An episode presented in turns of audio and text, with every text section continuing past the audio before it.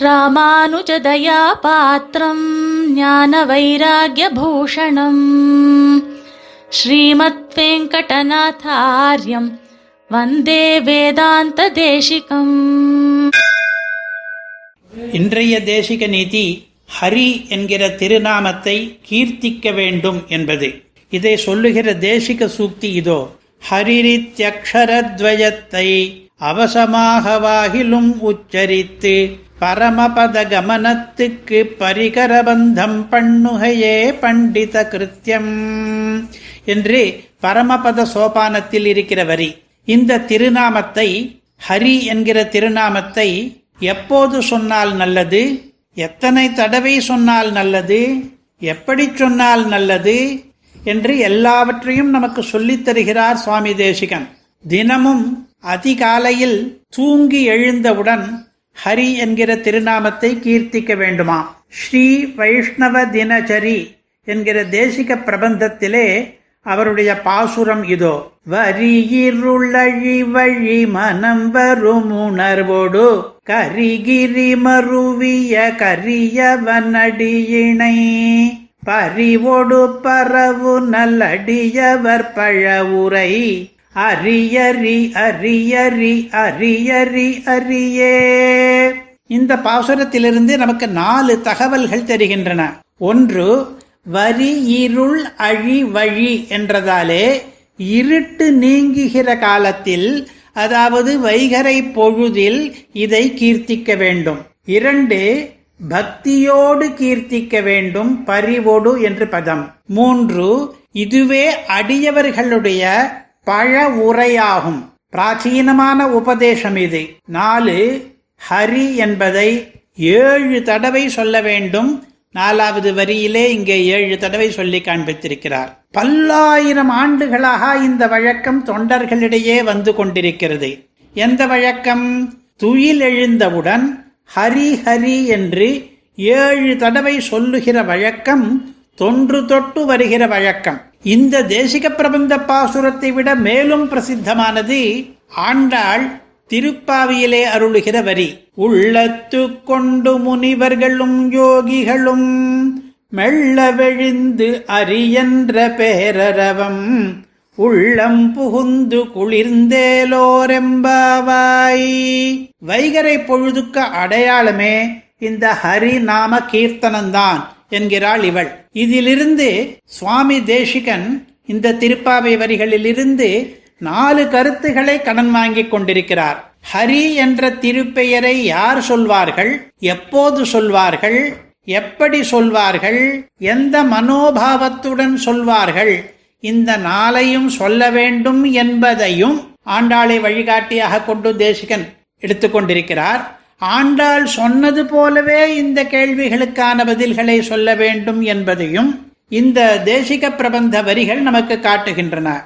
யார் சொல்வார்கள் என்றால் முனிவர்களும் யோகிகளும் என்று ஆண்டாளின் பதில் நல்லடியவர் என்று தேசிகனின் பதில். எப்போது சொல்வார்கள் என்றால் மெல்ல வெழுந்து என்று ஆண்டாளின் பதில் இருட்டு குறையும் போது என்று தேசிகனின் பதில். எப்படி சொல்வார்கள் என்றால் பேரரவம் அதாவது பெரிய சத்தத்துடன் என்று ஆண்டாளின் பதில் பரவும்படி குரல் இருக்க வேண்டும் என்று தேசிகனின் பதில் எந்த மனோபாவத்துடன் சொல்வார்கள் என்றால் பகவானை உள்ளத்து கொண்டு என்று ஆண்டாளின் பதில் மனம் வரும் உணர்வோடு பறிவோடு அதாவது பக்தி பாவத்தோடு என்று தேசிகனின் பதில். இவ்வாறு வழக்கம் போல பூர்வர்களை எல்லா விதமாகவும் பின்பற்றி கொண்டு சுவாமி தேசிகனுடைய சூக்தி இங்கேயும் அமைந்திருக்கிறது. இப்படி ஹரி என்று கீர்த்திப்பதை ஏன் பண்டித கிருத்தியம் என்கிறார் என்று கேட்டால் பண்டிதர்கள் பெரிய பயன்களை எளிய வழியிலே அடைவார்கள் கெட்டிக்காரர்கள். இந்த ஹரி என்கிற திருநாமத்திலே இரண்டே இரண்டு எழுத்துகள் இருப்பதால் கீர்த்திப்பதற்கு சுலபமாக இருக்கிறது. அவசமாக அதாவது நம்மை அறியாமல் சொன்னாலும் கூட பலன் தருகிறது. மூன்றாவதாக பரமபதம் என்கிற பெரிய பலனுக்கே வழி அமைத்து கொடுக்கிறது. எளிமையான முறையிலே பெரியதான பலனை பெறுவதல்லவா பண்டிதர் செயல்?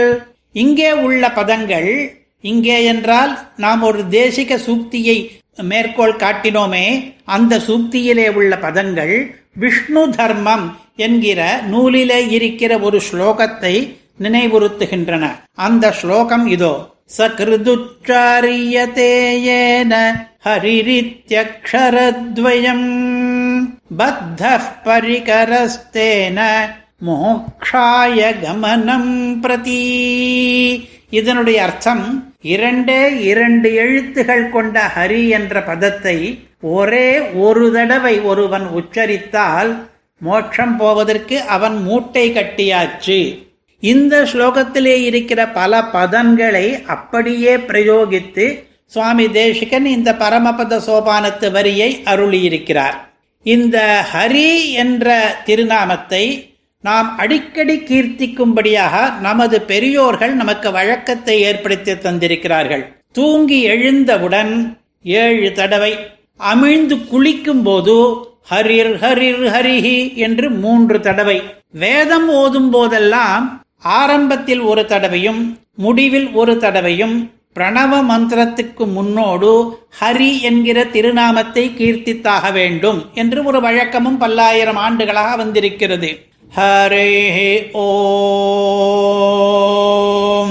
என்று ஆரம்பத்திலும் ஹரி ஓம் என்று முடிவிலும் சொல்லும்போது ஸ்வரத்திலும் வித்தியாசத்தை கவனிக்க வேண்டும். மாத்திரைகள் எவ்வளவு தூரம் நீட்டுகிறோம் என்பதிலேயும் வித்தியாசம் இருப்பதை கவனிக்க வேண்டும். இந்த வித்தியாசங்களை உபநயனமான இளம் பிராயத்திலேயே சிறுவனுக்கு கற்றுக் கொடுத்து விடுகிறார்கள். வேதாத்தியனம் உபகர்ம உபக்கிரமிக்கும் போதே உபாகர்மா என்கிற கர்மத்திலிருந்தே ஒவ்வொரு நாளும் பிரம்ம யஜ்யம் சொல்லும் போது பத்து தடவை பத்து வெவ்வேறு இடங்களில் ஹரி என்பதை கீர்த்திக்க வைக்கிறார்கள். ஒவ்வொரு வேதத்தையும் ஆரம்பிக்கும் போதும் முடிக்கும் போதும் புருஷ சூக்தம் ஆரம்பிக்கும் போதும் முடிக்கும் போதும் என்று பத்து தடவை. இன்றைக்கும் ஆயிரக்கணக்கான வேதியர்கள் பத்து தடவை ஹரிநாமம் கீர்த்தித்து பிரம்ம யஜ்யம் பண்ணி வருகிறார்கள். இது தவிர எந்த கர்மத்துக்கு மகா சங்கல்பம் பண்ணுவதானாலும் ஹரிரோந்த ஸ்ரீ கோவிந்த கோவிந்த கோவிந்தா என்று ஹரி நாமத்தை சொன்ன பிறகே சங்கல்பம் பண்ணி வருகிறோம். சிறுவனுக்கு அக்ஷராபியாசம் பண்ணி வைத்தால் அந்த அக்ஷராபியாசம் இருக்கே வித்யாபியாசம் அதுவே ஹரி என்ற திருநாமத்திலே தான் ஆரம்பிக்கிறோம். இவ்வாறாக நம்முடைய முன்னோர் ஹரி என்ற திருப்பெயரின் பெருமையை உணர்த்தும் விதமாக நிறைய பழக்க வழக்கங்களை நமக்கு ஏற்படுத்தி இருக்கிறார்கள். இப்பொழுது சூக்தியை மறுபடி சேவிப்போம் ஹரி ஹரி என்று கீர்த்திப்போம். ஹரிரித்யக்ஷரத்வஜத்தை அவசமாக வாகிலும் உச்சரித்து பரமபத கமனத்துக்கு பரிகரபந்தம் பண்ணுகையே பண்டித கிருத்தியம் कवितार्किकसिंहाय कल्याणगुणशालिने श्रीमते वेङ्कटेशाय वेदान्तगुरवे नमः